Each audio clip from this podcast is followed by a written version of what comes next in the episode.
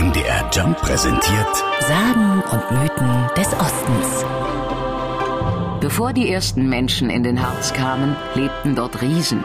Es heißt, sie rissen 60-jährige Eichen mitsamt den Wurzeln aus, um damit gegeneinander zu kämpfen. Der Riese Bodo war einer von ihnen. Er verliebte sich in die bildhübsche Prinzessin Brunhilde. Doch diese erwiderte seine Liebe nicht. Bodo war nicht schön genug, er war nicht reich genug und benehmen konnte er sich auch nicht, weiß Harald Watzek vom Harzclub Thale. Wie das äh, häufig so ist, der dumme Kerl hat nicht gemerkt, dass er nicht erwünscht war und hat die Prinzessin weiterhin behelligt und belästigt. Und eines Tages hatte die von dem Knaben die Nase derart voll, dass sie sich auf ihr Pferd gesetzt hat. Ein Riesenross, ein Schimmel, ein Symbol für das Gute, Strahlende, ist losgeritten und kam hier in den Harz an den Rand des Hexentanzplatzes. Der verschmähte Bodo aber folgte ihr. Den Verfolger im Nacken stand das Pferd der Prinzessin plötzlich vor einem unüberwindbaren Abgrund. Voller Angst gab Brunhilde ihrem Pferd die Sporen. Der Schimmel setzte zum Sprung an und landete auf dem gegenüberliegenden Felsvorsprung.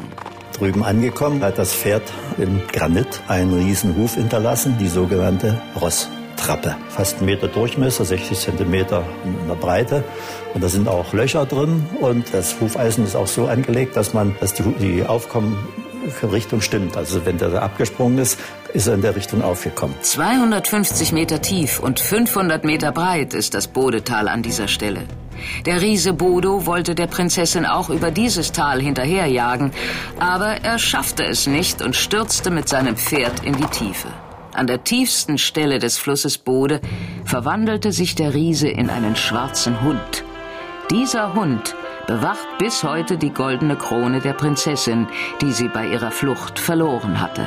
Sagen und Mythen des Ostens. MDR Jump. In Sachsen, Sachsen-Anhalt und Thüringen zu Hause.